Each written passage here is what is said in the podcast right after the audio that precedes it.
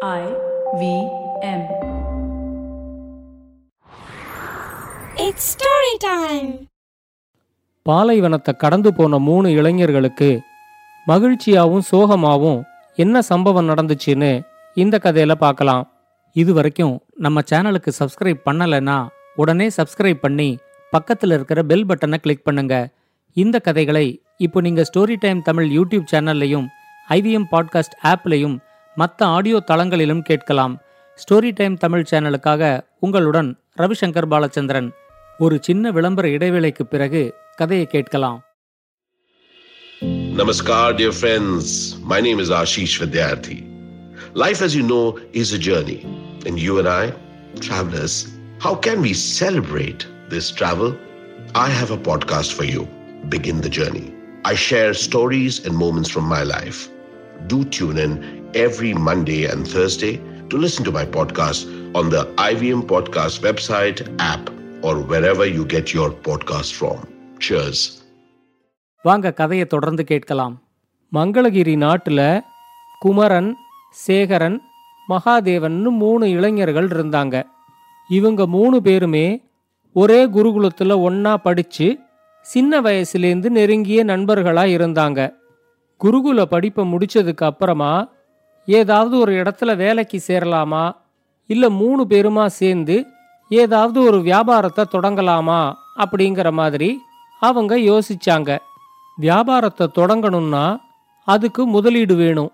அதனால முதல்ல ஒரு நாலு வருஷத்துக்கு எங்கேயாவது வேலை பார்த்து முதலீட்டுக்கான பணத்தை கொஞ்சம் சேர்த்ததுக்கு அப்புறமா வியாபாரத்தை தொடங்கலாம். அதுதான் சரியான முடிவாக இருக்கும் அப்படின்னு மகாதேவன் சொன்னான். நாலு வருஷம் வேலை பார்க்கறதுன்னு முடிவெடுத்ததுக்கு அப்புறமா நம்ம நாட்டில் வேலை பார்க்கறத விட வெளிநாட்டில் போய் வேலையை பார்த்தா சீக்கிரமே வியாபாரத்துக்கான முதலீடை சேமிச்சிட முடியும் அப்படின்னு சேகரன் சொன்னான். அப்பவே அவங்க மூணு பேரும் வெளிநாட்டுக்கு போய் நல்லா சம்பாதிச்சு சேர்த்து வச்சு அதை வச்சு நாலு வருஷம் கழிச்சு வியாபாரம் தொடங்குறதா முடிவெடுத்துட்டாங்க. அவங்க இருந்த நாட்டோட எல்லையிலேருந்து ஒரு பெரிய காட்டையும் ஒரு பெரிய பாலைவனத்தையும் தாண்டினா அடுத்த நாடு வந்துடும் காட்டு வழியாகவும் பாலைவனம் வழியாகவும் பயணம் செய்யணுங்கிறதுனால பாதுகாப்புக்கு தேவையான கத்தி வில்லு அம்பு இதெல்லாத்தையும் எடுத்துக்கிட்டு ஆளுக்கு ஒரு குதிரையில் கிளம்பினாங்க. இருபது நாள் பயணத்தில் அடுத்த நாட்டுக்கு போயிடலாம் அப்படிங்கிற நம்பிக்கை அவங்களுக்கு இருந்துச்சு. காட்டு வழியா போகும்போது இவங்க எதிர்பார்த்த மாதிரி பெரிய ஆபத்து எதுவும் வரல. குமரனுக்கு வில்லு அம்பு கத்தி கேடயம் இதெல்லாம் தூக்கிக்கிட்டு குதிரையில பயணம் செய்யறது ரொம்ப கஷ்டமா இருந்துச்சு. உங்க ரெண்டு பேர் பேச்சையும் கேட்டுக்கிட்டு காட்டுல பெரிய ஆபத்து வரும்னு இதெல்லாம் வேற கட்டி தூக்கிக்கிட்டு வர்ற மாதிரி ஆயிடுச்சு. அப்படின்னு சேகரன் கிட்டயும் மகாதேவன் அவன் அவனோட கோபத்தை வெளிப்படுத்தினான். காட்டுக்கு நடுவுல அவங்க கொஞ்ச நேரம் ஓய்வெடுத்தப்போ குமரனுக்கு ஒரு எண்ணம் வந்துச்சு. கடந்த மூணு நாளா வில்லு அம்பு கத்தி இதுக்கெல்லாம் எந்த பயன்பாடும் இல்லாம சும்மா தூக்கிக்கிட்டு போய்கிட்டு இருக்கோம். நமக்கு சரியா குறி பார்க்க வருதான்னு சோதிச்சு பார்த்தா என்ன அப்படின்னு குமரனுக்கு தோணுச்சு. உடனேயே அவன் தன்னோட வில்லையும் அம்பையும் எடுத்து அங்க ஒரு மரத்துல இருந்த பழங்களை குறி பார்த்து அம்பு எய்தான் இப்ப அந்த ஆர்வம் சேகரனுக்கும் மகாதேவனுக்கும் வந்து அவங்களும் அவங்களோட வில் அம்பை எடுத்து குறி பார்த்து அம்பை எய்ய ஆரம்பிச்சாங்க. கொஞ்ச நேரத்துக்கு அவங்க மூணு பேரும் மாத்தி மாத்தி அம்பு விட்டு விளையாடிக்கிட்டு இருந்தாங்க. குமரன் திடீர்னு தன்னோட அம்போட நுனியில ஒரு தீப்பந்தத்தை கட்டி ஒரு தீ அம்பு விட்டான்.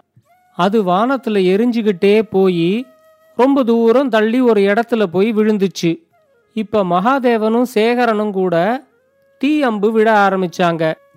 கொஞ்ச நேரத்தில் யாரோட தீ அம்பு ரொம்ப தூரம் போகுது அப்படிங்கிற மாதிரி ஒரு போட்டியே வந்துருச்சு.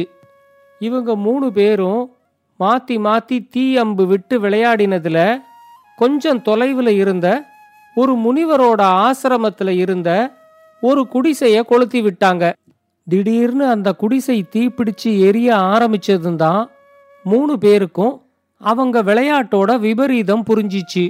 மூணு பேரும் வேகமா அங்க ஓடி போய் எரிஞ்சுகிட்டு இருந்த குடிசைக்குள்ள இருந்த பொருட்களை எல்லாத்தையும் எடுத்து வெளியே கொண்டு வந்து வச்சாங்க. தீப்பிடிச்ச நேரத்துல குடிசையில யாரும் இல்லைங்கிறதுனால உயிர் சேதம் எதுவும் ஏற்படல. அந்த முனிவர்கிட்ட தங்களோட விளையாட்டுத்தனத்தினால தான் இந்த தீ விபத்து ஏற்பட்டுச்சு. அதனால எங்களை மன்னிச்சிருங்க. நாங்க மறுபடியும் ஒரு குடிசைய கட்டி கொடுத்துடுறோம் அப்படின்னு சொல்லி மூணு பேருமா சேர்ந்து ஒரு நாள் பூரா வேலை பார்த்து மறுபடியும் அந்த குடிசைய கட்டினாங்க. அவங்க மூணு பேரோட பயண நோக்கத்தையும் அவங்க போற வழியில அறியாம தன்னோட குடிசையை எரிச்சதை பத்தியும் முனிவர் அவங்க கிட்ட கேட்டு தெரிஞ்சுக்கிட்டாரு. அவர் அவங்க கிட்ட சொன்னாரு நீங்க போற வழியில உங்களுக்கு ஒரு மகிழ்ச்சியான சம்பவமும் ஒரு சோகமான சம்பவமும் காத்துக்கிட்டு இருக்கு நீங்க நினைக்கிற மாதிரி வெளிநாட்டிலலாம் நீங்க வேலை செய்ய மாட்டீங்க. வெளிநாட்டுக்கு போன வேகத்திலேயே நீங்க திரும்பவும் நம்ம நாட்டுக்கே வந்துருவீங்க அப்படின்னு சொன்னாரு. குடிசைய கட்டி முடிச்சிட்டு முனிவர்கிட்ட விடை பெற்றுக்கிட்டு அவங்க அங்கேருந்து கிளம்பும்போது சேகரன் சொன்னா நாம் குடிசையை எரிச்சதுக்காக முனிவர் நமக்கு ஒரு சோகமான சம்பவம் நடக்கும்னு சொல்லியிருக்காரு போல இருக்கு. ஆனால் அந்த குடிசையை நாம் ரொம்ப கஷ்டப்பட்டு திரும்பி கட்டி கொடுத்துட்டதுனால நமக்கு ஒரு மகிழ்ச்சியான சம்பவமும் நடக்கும்னு சொல்லியிருக்காரு. ஆனால் ஏன் வெளிநாட்டில் நம்ம வேலை செய்ய மாட்டோம் அப்படின்னு அவர் சொன்னாருங்கிறது தான் புரியலை அப்படின்னு சொன்னான். இவங்க மூணு பேருமே அதை பற்றி பேசிக்கிட்டு காட்டை கடந்து பாலைவனத்துக்கு வந்து சேர்ந்தாங்க. அந்த பாலைவனத்தில் பகல் முழுக்க வெயில் சுட்டு எரிக்கும். ராத்திரி வேளையில் குளிர் வாட்டி எடுக்கும். அதனால் இவங்க ஒவ்வொரு நாளும் காலையில் ஆறு மணிலேருந்து பத்து மணி வரைக்கும் மறுபடியும் சாயந்தரம் நாலு மணிலேருந்து ஏழு மணி வரைக்கும் மட்டும் குதிரையில் பயணம் செய்வாங்க. அதுக்கு அப்புறமா பாலைவனத்திலேயே கிடைக்கிற இடத்துல ஒரு கூடாரத்தை போட்டு அதில் தங்கிடுவாங்க. ராத்திரியில் குளிர் ரொம்ப அதிகமாக இருக்குங்கிறதுனால குதிரையையும் அவங்களோட கூடாரத்துக்குள்ளே தங்க வச்சுக்குவாங்க. ஒரு நாள் ராத்திரி கூடாரம் போடுறதுக்கு இவங்க ஒரு இடத்த தேடிக்கிட்டு இருந்தாங்க. அது பாலைவனத்தில் வறண்டு போன ஒரு ஆற்று மணல் படுகை.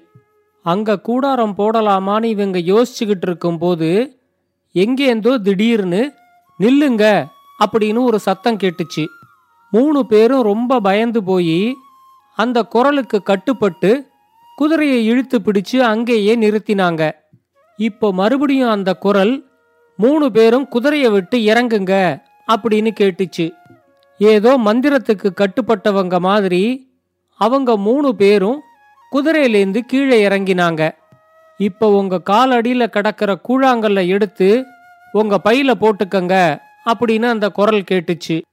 அந்த குரல் சொன்ன மாதிரியே கீழேந்து கூழாங்கற்களை அள்ளி அவங்க பையில போட்டு நிரப்பிக்கிட்டாங்க. இப்போ அந்த குரல் சொல்லிச்சு என்னோட கட்டளைப்படியே நீங்க நடந்துக்கிட்டீங்க அதுல எனக்கு ரொம்ப மகிழ்ச்சி. நாளைக்கு காலையில சூரியன் உதிக்கும்போது உங்களுக்கு ஒரு மகிழ்ச்சியான சம்பவமும் ஒரு சோகமான சம்பவமும் நடக்கும். இப்ப நீங்க மூணு பேரும் உங்க பயணத்தை தொடரலாம் அப்படின்னு சொல்லிச்சு. அவங்க மூணு பேரும் அந்த இடத்துல கூடாரத்தை அமைச்சு ராத்திரி பூரா தங்கிறது பாதுகாப்பா இருக்காது அப்படின்னு நினச்சிக்கிட்டு அங்கேருந்து இன்னும் கொஞ்சம் தூரம் குதிரையில் பயணம் செஞ்சு வேற ஒரு இடத்த தேர்ந்தெடுத்து அங்கே கூடாரத்தை அமைச்சு ராத்திரி தங்கினாங்க. அடுத்த நாள் காலையில் சூரியன் உதிச்சதும் மூணு பேரும் எழுந்திருச்சு தங்களுக்கு என்ன மகிழ்ச்சியான சம்பவமும் சோகமான சம்பவமும் நடக்க போகுது அப்படின்னு எதிர்பார்த்து காத்துக்கிட்டு இருந்தாங்க. ரொம்ப நேரமா ஒன்றும் நடக்கல. அப்பதான் ராத்திரி கூழாங்கல்ல எடுத்து பைக்குள்ள போட்டுக்கிட்டது அவங்க ஞாபகத்துக்கு வந்துச்சு. எல்லாரும் அவங்க அவங்க பையில இருந்த கூழாங்கல்ல கீழே கொட்டி பார்த்தப்போ அது அத்தனையும் வைரக்கல்லா இருக்கிறத பார்த்தாங்க. அப்பவே அதுதான் மகிழ்ச்சியான சம்பவம் அப்படிங்கறது அவங்களுக்கு புரிஞ்சிருச்சு. அந்த வைரக்கற்களை எடுத்துக்கிட்டு போய் வித்தாலே போதும் அவங்களோட வியாபாரத்துக்கு தேவையான முதலீட்டை அதிலேந்தே எடுத்துற முடியும் அப்படிங்கிற நம்பிக்கை அவங்களுக்கு வந்துச்சு. முதல் நாள் ராத்திரி கூழாங்கல்ல எடுத்து பைக்குள்ள போட்டுக்கிட்ட இடத்துக்கு போய் இன்னும் கொஞ்சம் வைரக்கற்களை எடுத்துக்கலாம் அப்படின்னு நினைச்சு அவங்க மூணு பேரும் குதிரைய வந்த வழியா திருப்பிக்கிட்டு வந்தாங்க. பாலைவனத்துல யாராவது கொள்ளைக்காரர்கள் வந்து இருக்கிற வைரத்தையும் பிடுங்கிக்கிட்டு போயிட்டா என்ன செய்யறது? ஒருவேளை அதுதான் அந்த சோகமான சம்பவமா இருக்குமோ அப்படிங்கிற நினைப்புல மூணு பேரும் ஆபத்தை எதிர்நோக்கி பாதுகாப்பா பயணம் செஞ்சுக்கிட்டு இருந்தாங்க. அவங்க மூணு பேரும் எவ்வளவோ தேடியும் அந்த பாலைவனத்துல முதல் நாள் ராத்திரி எந்த இடத்துல கூழாங்கல் கிடைச்சிச்சு அப்படிங்கிறத அவங்களால கண்டுபிடிக்கவே முடியல.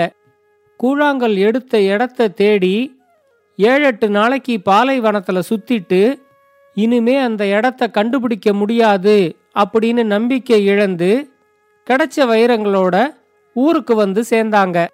அந்த முனிவர் சொன்ன மாதிரியோ இல்ல குரல் சொன்ன மாதிரியோ எந்த சோகமான சம்பவமும் நமக்கு நடக்கலையே அப்படின்னு அவங்க யோசிச்சப்போ மகாதேவன் மிச்ச ரெண்டு பேர்கிட்டையும் கேட்டான். அந்த குரல் கூழாங்கல்ல எடுத்து பையில போட சொன்னப்பவே இன்னும் கொஞ்சம் கூழாங்கல்ல எடுத்து பைக்குள்ள போட்டிருக்கலாம் அப்படின்னு உங்களுக்கு எப்பயாச்சும் தோணுச்சா? அப்படின்னு கேட்டான். உடனே மற்ற ரெண்டு பேரும் எப்பயாச்சும் தோணல. அந்த சம்பவம் நடந்ததுலேருந்து ஒவ்வொரு நிமிஷமும் தோணிக்கிட்டு இருக்கு.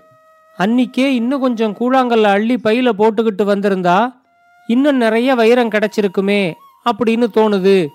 மறுபடியும் அந்த இடத்த கண்டுபிடிக்க முடியாம போயிடுச்சேன்னு ரொம்ப வருத்தமாவும் இருக்கு அப்படின்னு சொன்னாங்க. உடனே மகாதேவன் சொன்னான் இதுதான் அந்த சோகமான சம்பவம். நமக்கு ஒரு நல்ல வாய்ப்பு கிடைச்சும் அதை இழந்துட்டு நிற்கிறோமே அதுதான் அந்த சோகமான சம்பவம் அப்படின்னு சொன்னான். சேகரன் உடனே மகாதேவன் சொல்றது சரிதான். அந்த முனிவர் நம்மகிட்ட வெளிநாட்டிலெல்லாம் போய் நீங்க வேலை செய்ய மாட்டீங்க. போன வேகத்திலேயே திரும்பவும் வந்துருவீங்க அப்படின்னு சொன்னதும் நடந்துருச்சு. நம்ம முதலீட்டுக்கான பணம் நமக்கு வைரக்கற்கள் வழியாக கிடைச்சதுனால நாம் உடனே திரும்பியும் வந்துட்டோம். இன்னும் கொஞ்சம் வைரக்கற்களை எடுத்திருக்கலாமேன்னு சோகப்பட்டுக்கிட்டு உக்காராம இருக்கிற வைரக்கற்களை விற்று உடனே நம்ம வியாபாரத்தை தொடங்கிடுவோம் அப்படின்னு சொன்னான். அவன் சொன்னதை மற்ற ரெண்டு பேரும் ஏத்துக்கிட்டு கையில் இருந்த வைரங்கள் எல்லாத்தையும் நல்ல விலைக்கு விற்று அதை முதலீடாக போட்டு ஒரு வியாபாரத்தை தொடங்கினாங்க. வியாபாரத்தை ஆரம்பித்து வேலையில் கவனத்தை செலுத்த ஆரம்பிச்சதுக்கு அப்புறம் இன்னும் கொஞ்சம் வைரக்கற்களை எடுத்திருக்கலாமேங்கிற சோக உணர்ச்சி கூட அவங்களுக்கு வர்றதே இல்லை. இந்த கதையை பற்றின உங்களோட கருத்துக்களை ஸ்டோரி டைம் தமிழ் யூடியூப் சேனல்லையும் பாட்காஸ்ட்லையும் பின்னூட்டத்தில் கமெண்ட்ஸாக பதிவு பண்ணுங்க. இது மாதிரி பல பாட்காஸ்டுகளை கேட்க ஐவிஎம் பாட்காஸ்ட் டாட் காம் இணையதளத்துக்கு வாங்க. இல்லை ஐவிஎம் பாட்காஸ்ட் ஆப்பை டவுன்லோட் பண்ணுங்கள் I hope you enjoyed that show. If you aren't following us on social media, please do. We're IVM Podcasts on Twitter, Facebook, and Instagram. I'd like to thank the sponsors on the network this week Cred, thewholetruthfoods.com, and Siet Tires. We really do appreciate the support. So, the last year's been tough for all of us, and the second wave of COVID really hit us badly. To help those affected by the pandemic in India, the podcasting community has come together under the Pod for Change banner to raise funds through an exclusive NGO partner, Give India. Join IVM and Pod for Change as we look to make a positive impact in the life of those affected by COVID-19. You can go to tinyurl.com slash pod for change India and remember somebody could really use the help. And now back to the promo. On the Simplified podcast, the gang explains the oxygen crisis happening in the country and tells us the various measures being taken to tackle it. On States of Anarchy, Amsani Hariran talks about how the geopolitical relationships shaped COVID response and the world order. As Indians, we're all familiar with acid reflux or heartburn given the spicy food we consume. On the Habit Coach, Ashton has some simple solutions to counter that. Osama Moria explores the iconic neighborhood of Dadar and tells us its connection to outer space in Postcards from Nowhere. It was Dungle time on The Fighting Goat as hosts Somesh and Arjun were joined by unbeaten MMA fighter and Commonwealth gold medalist Ritu Fogat. The traveling professor Siddharth Deshmukh shares examples of various innovations that came up during the COVID times and helped us deal with the situation. And with that, we hope to see you again next week.